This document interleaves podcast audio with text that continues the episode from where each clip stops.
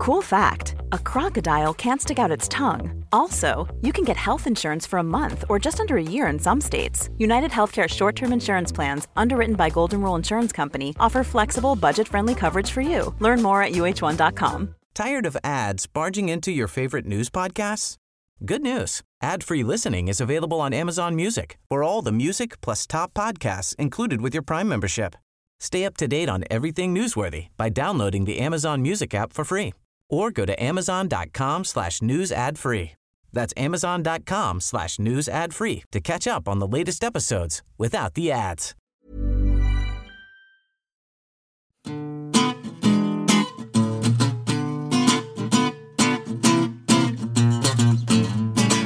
Hello and welcome to the New Statesman podcast. I'm Caroline Crampton, the New Statesman's web editor, and every week the team and I bring you an exciting mix of interviews, discussion, and analysis. This week, our political editor Rafael Behr and I discuss fracking, the Tories' demographic problems, and Labour's summer snooze. Philip Maughan and Alex Hern talk about online bullying and the social network Ask FM, and we interview Kieron Gillen, author of Marvel's Young Avengers and many other comics.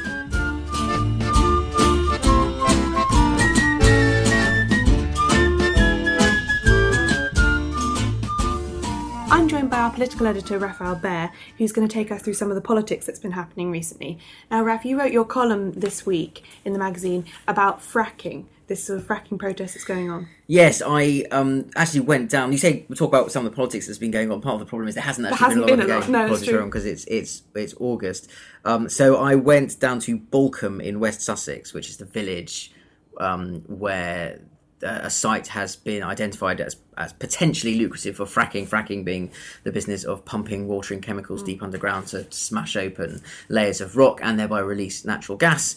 Um, uh, George Osborne, in particular, is persuaded that this uh, will give us a huge economic boom a few years down the line, and will be the new Saudi Arabia or something, um, but with worse weather. Uh, and the people of Balcombe really don't want this in their backyard, and they've been joined by a sort of itinerant uh, eco pro- full-time eco protesters, uh, and it's a very strange alliance. Sort of two tribes, very very different. You're essentially quite um, posh, retired West Sussex villagers uh, in their Land Rovers and their Audis, and uh, tattooed, tie-dyed sort of young men and women in their VW camper vans uh, and their tents. And it was very interesting.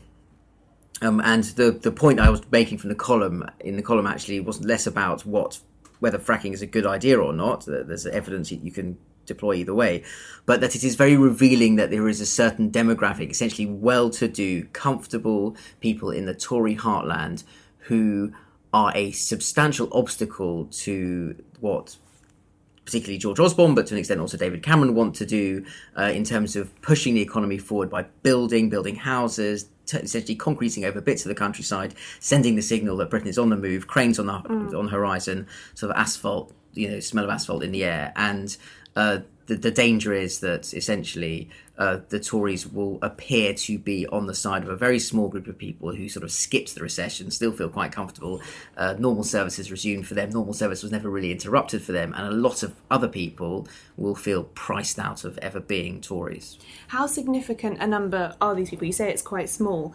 Uh, why couldn't, say, Cameron and Osborne just turn their backs on them and say, you know, we're not, we're not your Conservative Party anymore? Well, um, you're right. I mean, statistically, it's a very small group of people, and there aren't, and it's quite a small number of seats. I mean, it's, it's the bulk of the, the Conservative presence in Parliament. Um, and you, I wouldn't want to overstate it. Obviously, there are there are many Tories who aren't sort of rich, retired old colonels um, living, uh, sitting in their conservatories in the Kentish countryside or wherever. But the, the, the point I was making, I suppose, and what some sort of moderate, sensible Tories have said to me recently is that their party's voice has been captured. So, mm. although numerically it's not a large group of people, the sense of what it means to be a Tory has drifted away from the kind of thrusting young entrepreneurial arch Thatcherite vision that you had in the 80s, people who maybe have come from working class backgrounds, uh, maybe you know their parents or they bought the council house and sort of made good, as it were, and it's gone right back to a sense of people. Uh, what one uh, senior conservative said to me recently of you know, the, the problem they have with the Daily Telegraph of seeing its mission as comforting the comfortable, as sort of cosseting a group of people who are all right, Jack, mm. and don't really want change of any kind. And the, the poli- whole political proposition at next election is, is clearly going to be something has to change. And that's a very interesting point because in order for the Tories to have any chance of winning a majority next election, they have to reach out beyond these sort of people. They have to they have to do better than they're doing. Yeah, they, they essentially they have to recruit a new gener- whole new generation of Tories. And, and the interesting thing is uh, there is some polling evidence that young people are quite Tory, or they're certainly quite Cameroon in their outlook. They're This socially liberal. Generation Y. I yeah, they're, they're socially liberal. Uh, they're completely relaxed about things like gay marriage. Uh, they don't obsess about um, some of the, the you know, windmills and, and you know des- desecration of the countryside. They're not NIMBY in that. no, way, exactly. Um, but, and they want somewhere to live. They want, you know, they, they're being priced out of the house market because they don't have any backyard to. Yeah. but- exactly. Um, and they are quite individualistic, and they don't necessarily automatically adhere to a kind of orthodox social democrat view of welfare spending, for example. Um, they don't just think it, the, you know, the state should pay for things without having to sort of give a firmer account of itself. That's a bit of a challenge to to Labour. Um, so, but they're not self-identifying as Tories, and they're not. They're definitely not joining the Conservative Party. The, you know, the Conservative Party, uh, they don't. They're very secretive about their membership numbers, but it's thought to be around sort of maximum one hundred seventy thousand, when it was sort of you know well into beyond a million um, two generations ago. Um, and the average age of a Conservative member is 68, and a lot of those people are eyeing up UKIP. So, you know, it's a big problem for them. We're, we're in a political period at the moment, very, very quiet, not a lot happening. So, this idea of voice and sort of prevailing wind becomes even more important, doesn't it? And one of the things that's been said a lot is, well, where's Labour? What's Labour up to this summer? Yes, um, I- I'm partially responsible for that because I, at the beginning of the summer, I wrote a blog saying, yeah, it looks like looked as if Labour had sort of slumped lethargically onto their sun lounge at the end of a slightly exhausting parliamentary term. Um, in fairness, actually, in the last week, they've got off the sun lounger and, and come out fighting a little bit. They've had a lot of stuff, uh, quite good, some good hits on the um, the cost of living and making the point that uh, e- glimmers of economic recovery aren't much use if the pound in your pocket isn't going any further than it was before, and in fact, it, your wages are shrinking. Uh, but the problem is, well, there are two problems really. One, yes, you do get this sense that once the, the wind starts blowing in one direction through the media, it doesn't turn for a while. And so, as soon as Yeah. uh, a, a few people start saying, "Oh, well, Labour are all very quiet," whereas the Tories have really got their, you know, their mojo on and they're all over the radio, then that becomes you know, it's a uppercase of the story. Uh, and it, it- you sort of essentially have to sort of wait for that to turn around a little bit, or hope that the Tories um, score another own goal, which they do reliably do. Um, although, I mean, there is another. It does express an underlying problem, which is that Labour have, have sort of got about as far as they can in terms of saying the kinds of things they would like to do. That is, making capitalism a bit nicer and fairer and easing the squeeze on people on Yeah. mid and low incomes. And what a lot of Labour people are now saying is what they really urgently need to start being able to say how they're going to do it. And they, Yeah. they're going they're, they don't want to be sort of naked on the doorstep, as it were. When people say, "Well, that's fine," you say you'll do that. Well, the other guys say they'll do that too. So how are you going to do it?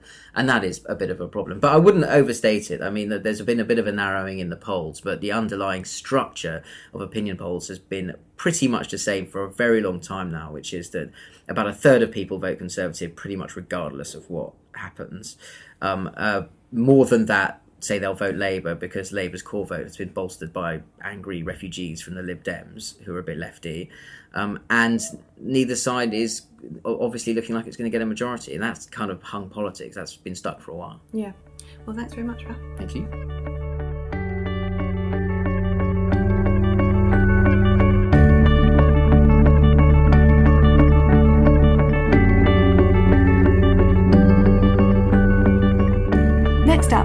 Up, interviews Kieron Gillen about comics and, in particular, the Marvel Young Avengers series. Kieron, you're an astonishingly prolific writer, so I'm not even going to try and list your whole output. But what comics of yours do you think best sum up your career for the listeners? I think um, you'll probably still have to go to Phonogram, which was my first indie work I did with Jamie McKelvie, uh, which is this cheerful burst of meaning of art to humans, and it's really used as an urban fantasy metaphor to explore that kind of stuff. So wantonly, incredibly over the top, pretentious. Um, Phonogram, the Singles Club being the second and better of the two volumes, um, and that kind of gave birth to me as a the re- kind of the rest of my quote unquote career. Um, in terms of like what the rest of my sort of more commercial stuff, it would be probably take take an arc from Journey to Mystery, which is my kind of playful riff uh, mockery of the Sandman in the Marvel universe, based around a reincarnation of Loki. Um, Take the Manchester Gods arc, that's only three issues, which is me basically turning Tony Wilson into the um, god of Manchester, and lots of the kind of playful metatextual games. Journey into Mystery was the time I realised that Kieron was probably my favourite comics writer because it, it featured a sort of amalgam of Tony Wilson and Karl Marx fighting enemies called Eng- Engels, literally uh, Friedrich Engels, spelt the same way, at the same time as he was writing an X Men comic in which the enemy was the British class system personified. Yeah, I was about to say issue fourteen of my Uncanny X Men run was uh, is this was one of my favourite one off issues, which based on a sinister London based around the British class system as a supervillain, uh, and it's all kind of fired through. A, the whole thing's a very broad parody of crime of. Which Dostoevsky was it? I've completely forgot. No, it's from Underground. Duh. Yeah. yeah. The whole thing is a very obvious riff to anyone who knows it.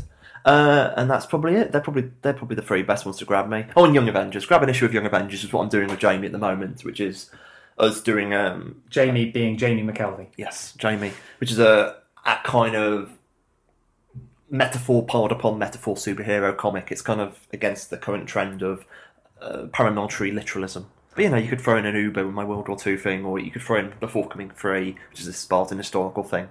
And yeah, they're probably the three major strands. I mean, what would probably surprise our readers is um, listeners on the podcast um, is that what you're describing are superhero works. You know, you do most of your work currently in the superhero genre, and yet you're dropping notes from the underground. Uh, you're dropping Tony Wilson. This this seems, I'm sure, to people who don't read many superhero comics, like an alarmingly broad set of references. Do you think you stand out in that genre for doing that? I don't it's the great thing about comics, or like, we say comics, and what we normally mean is like mainstream American comics, and comics is a is a me, is a medium much larger than what I'm talking about, and certainly much larger than what I do. But um, no, I, I think that the fact it is, has been an underground and frankly um, overlooked in a good way in many ways. The fact that it's subcultural means that it's been used as a place to explore all these kind of slightly quirky viewpoints. And the fact that it's a very it's the world's purest visual narrative medium, essentially. The idea that you know me and you know, an artist writer sit, sit down and a month later you have a story and it's a very pure burst of vision as opposed to television where immediately you're talking about money. You know, uh, this is a abstractly I'm playing on the same field as anybody else working in the medium, and that means that you get a quite pure vision of what some someone is interested. Say hello to a new era of mental health care. Cerebral is here to help you achieve your mental wellness goals with professional therapy and medication management support. 100% online. You'll experience the all new Cerebral Way, an innovative approach to mental wellness designed around you. You'll get a personalized treatment plan from a therapist, prescriber, or both in a safe and judgment free space. Your cerebral therapist or prescriber will outline a customized plan with clear milestones along the way so you can get to feeling your best. With Cerebral, you're not alone in your mental health journey. We're here to empower you to live a fulfilling life. So take that first step towards a brighter future and sign up today at cerebral.com slash podcast and use code ACAST to get 15% off your first month. Offer only valid on monthly plans. Other exclusions may apply. Offer ends July 31st, 2024. See site for details. in. And the fact there's been so many people who've done that before. I mean, you go all the way back to the early days of Wonder Woman, this the, the, BDSM stuff, which Yeah. everyone people goes about. But that's still a very pure burst of uh, a kind of a quirky vision. And you go through to Morrison and all the British 80s people, and they're kind of throwing their obsessions through a genre filter, and that's kind of what I do, and it's kind of all I can really do. It's like, so I always thought about Warren Ellis. It's Yeah. like Warren was the guy who, opposed to me, I quite like superheroes. Warren explicitly dislikes them, um, but he wrote a lot of them, and it was always a question of he clearly found something in this story which I've managed to attach my interest to. So you know, he wrote about posthumanism, and he was writing about politics, and he was talking about authority and um, our relationships to authority.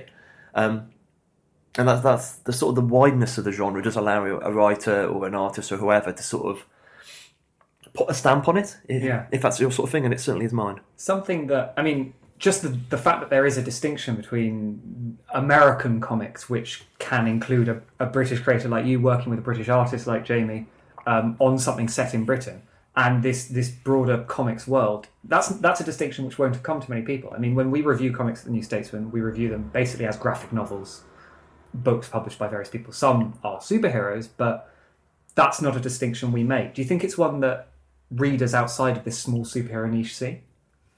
Um, Is it one you think of? Do you think of yourself as working in the American comics tradition or just making comics? I quite explicitly try myself as working in the genre of comics is all just comics. And the most common question you get from somebody who is polite enough to realise there's something going on and doesn't immediately understand there is a world of culture there, but not really getting it. It's like, is it graphic novels or comics? What do you call them? and it's um, and it, that's what we laugh about. You know, but that's just people Yeah. really just trying to work out what on earth to call it. And it's just comics. Com- you know, graphic novel is an expression of comics and it's marketing, which is always bullshit. uh, you know, comics is the wider. You know, people will difference between manga and comics. Yeah. Nothing. Manga is the word for comics. You know, these are exactly. You know, um, Something that I find quite interesting is that what people who read American mainstream comics, well, what people who read American comics call the mainstream, seems to be getting quite far divorced from what the mainstream of comics is, as in the comics that people who don't read comics think. What, what what do you think of as the mainstream? Do you think you're writing in a niche, or do you think you know is, is Chris Ware still actually alternative? Is he main or are you mainstream? I kind of came from a generation of creators like circa two. I mean, I only came into comics as an adult. Mm-hmm. I was re- wasn't really reading them as a teenager. Because you started writing video games. Uh, Yeah, I, I started doing what most British comic writers does, which is basically go to clubs and make out with people. There's a kind of there is a divi- there seems to be a division between what the American writers do and the British writers do, um, which is weird social thing. It's weird. It, honestly, you just look at the the sort of lineage, and I don't think it's there quite as much, but it certainly was there once. Um, no, uh, we come to that generation of writers and artists who basically played around with the. I mean, obviously, the idea comics, the comics mainstream being dude in, dude in top spandex is ludicrous. It's, Yeah. it's intrinsically ludicrous. The word mainstream does not mean that. Um, so I tend to like. I try to explicitly say the mainstream American superhero. You know, the mainstream superhero comics mainstream. You know, I know you have to. I put the words in front of it, just try to make it stress. I'm not saying in any way this is mainstream. It is merely the mainstream in this weirdly niche. And so even the mainstream in comics, because you go to France or you go to Japan, you go to anywhere else, and uh, you get different genres selling much more. And even, frankly, in America, the amount which The Walking Dead is, you know, how many trades of The Walking Dead sold? That's by far the biggest selling trade in the Anglophone market, I would say. a trade paperback being a, collection of comics Yes. sold for the book industry. Basically. Yeah, and it's selling ridiculously large amounts of stuff, and that's not doesn't involve superheroes. That involves Yeah. zombies, which of course is very different. exactly, and and so niche zombies. Yeah, but no, it's, it's just it's the intellectual. What always bugged me about that is the intellectual shorthand of using mainstream. That people hmm. just because mainstream means superheroes, if you're working in comics, immediately turns you into the ghetto sort of it. It's all very. Once you buy into that idea that comics are like this, and it's like, people say stuff like death doesn't mean anything in comics. What they actually mean is death doesn't mean anything in the mainstream superhero American Yeah. comic. You know, um, if I killed David Kohl in Phonogram, it would mean a lot. Yeah. Um, and that kind of that kind of shorthand leads to intellectual flatulence. You know, it's all becomes kind of bloated and just covered in shit. Would you Um, ever consider writing something outside that tradition? Oh, I do. I mean, you know, um, um, with Phonogram and the fact that it would have been much easier for me to make it a more serious literary work. In the and it was kind of me, my belief that pop music is kind of trashy, and the fact it is both completely laughable and the most important thing in the world simultaneously. And that's why I wrote Phonogram as a genre book because genre simultaneously uh, is disreputable but enormously important. I wanted to make it kind of hard to take seriously. uh, so it would have been easier to just do it much more literary. Um, probably, I say that. I never did it, so it could have been much harder. Thank you very much for your time, Nick.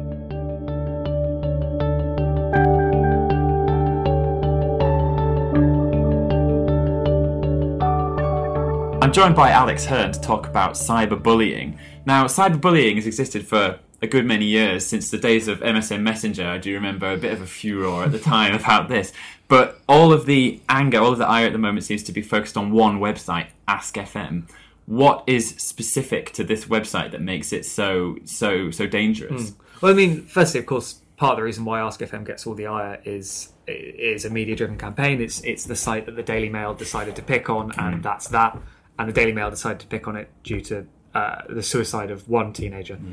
at the height of the discussion about online abuse and cyberbullying. So partially, it is just bad luck on their part. But at the same time, there's some structural artifacts in Ask FM that make it exceptionally well suited to uh, teenagers and kids who want to make other teenagers' lives hell. Um, it's a site that lets you ask anonymous questions of anyone. And that's not just typical internet anonymity where you can put in a fake name or anything. You can have a user account on it and essentially check a box saying, ask this question anonymously, which makes it very easy to flood someone with abusive questions. And, and they are questions. If you, if you look at the sort of thing that teenagers regularly report getting from anonymous accounts, almost certainly run by other people they know. Yeah. They, they why did you do so badly in that math test, or why are you wearing that Mu- horrible pink much- shirt? much, like, much I, I know I mean, you. yeah. I know who you are. much much worse though of course Mm. and the, the classic thing about teens is that teens are not rated t for teen um, they, they like the, the way teens abuse each other is not suitable for a family podcast Sure. um, but the thing is you it, it makes it extremely easy to ask anonymous questions um, and do so in a way that you can still keep track of these anonymous questions you've asked. You don't have to make a separate an- anonymous account. You can use your same account for asking questions with your real name on it, being all friendly, and then check an anonymous box and slag off the very same person. At the same time, it's a question and answer format. You know, th- this is the nature of the site. You ask questions and you have an inbox filled up with asked questions. Um, what that means is that it makes it quite hard to ignore if if if it's on Twitter, if it's on MSN, you can sort of close it and walk away, come back later. Ask FM, you have to actively deal with every question you're asked. You have to mark it as asked or delete. And so again, it means that if you're if you're being flooded by this, you can leave the site entirely, of course, but there's social networks around that and it's it's wussing out. So you kind of have to deal with it. You have to take every single thing and you kind of have to take it personally. And how do they market this? What when you go, you know, when you go on these websites, there's always a video and a kind of very smiley version of how they see the site as being used. I mean, what what is it supposed to be for? Well, it's it's sort of a. I mean, the easiest way to think of it is they kind of advertise it as a blogging platform for people who don't know what they want to blog about. Um, I mean, and that that's not really true, but that's the closest way to link it to other services. So the the way they envisage it being used is a mixture of people answer the standard Ask FM questions. So Ask FM has says sponsored questions. So sometimes you're asked like, "What's your favorite type of Coke?" for instance, and sometimes you're asked, you know, what are your favorite bands? And it's just an excuse for people to write about themselves. At the same time, the idea is that people ping questions back and forth. And so it is kind of a public way of talking about your friends with your friends in a question answer based format.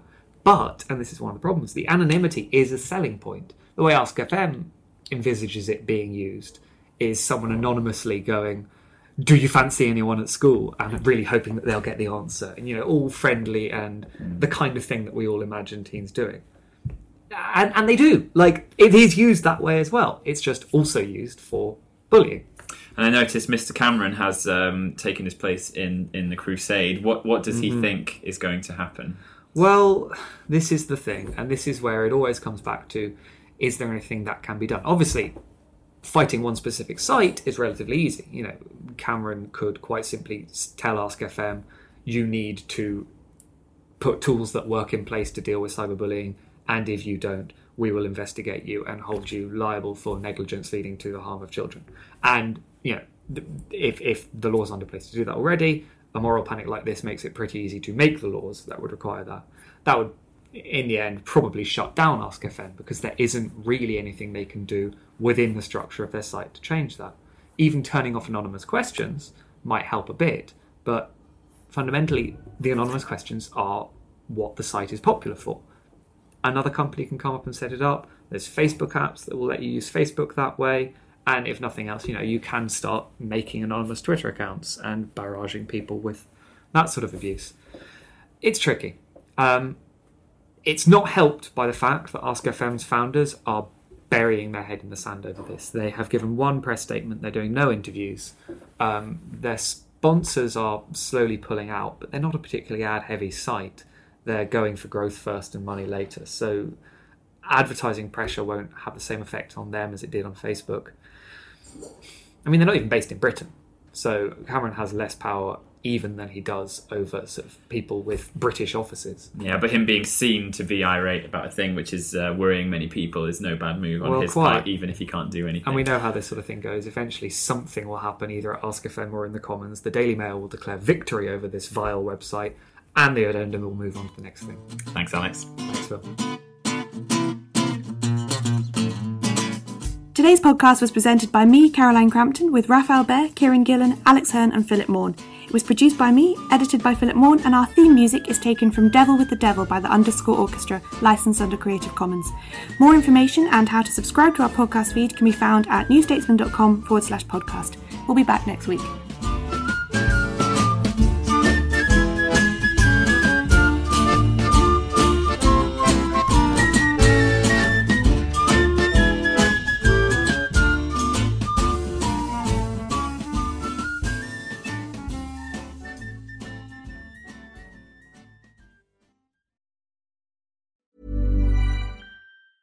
Tired of ads barging into your favorite news podcasts?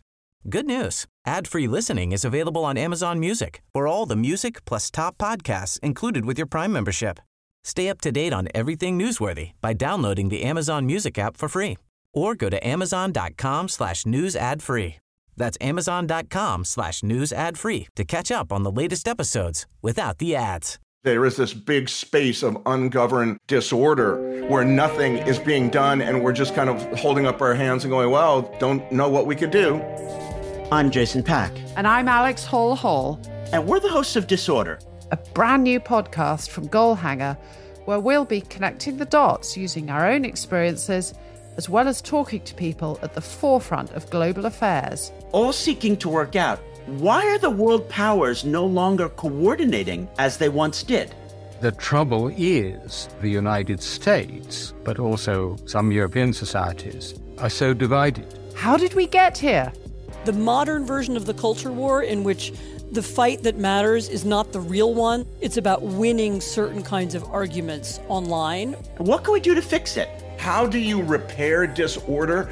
It's by becoming a community. Search Disorder wherever you get your podcasts.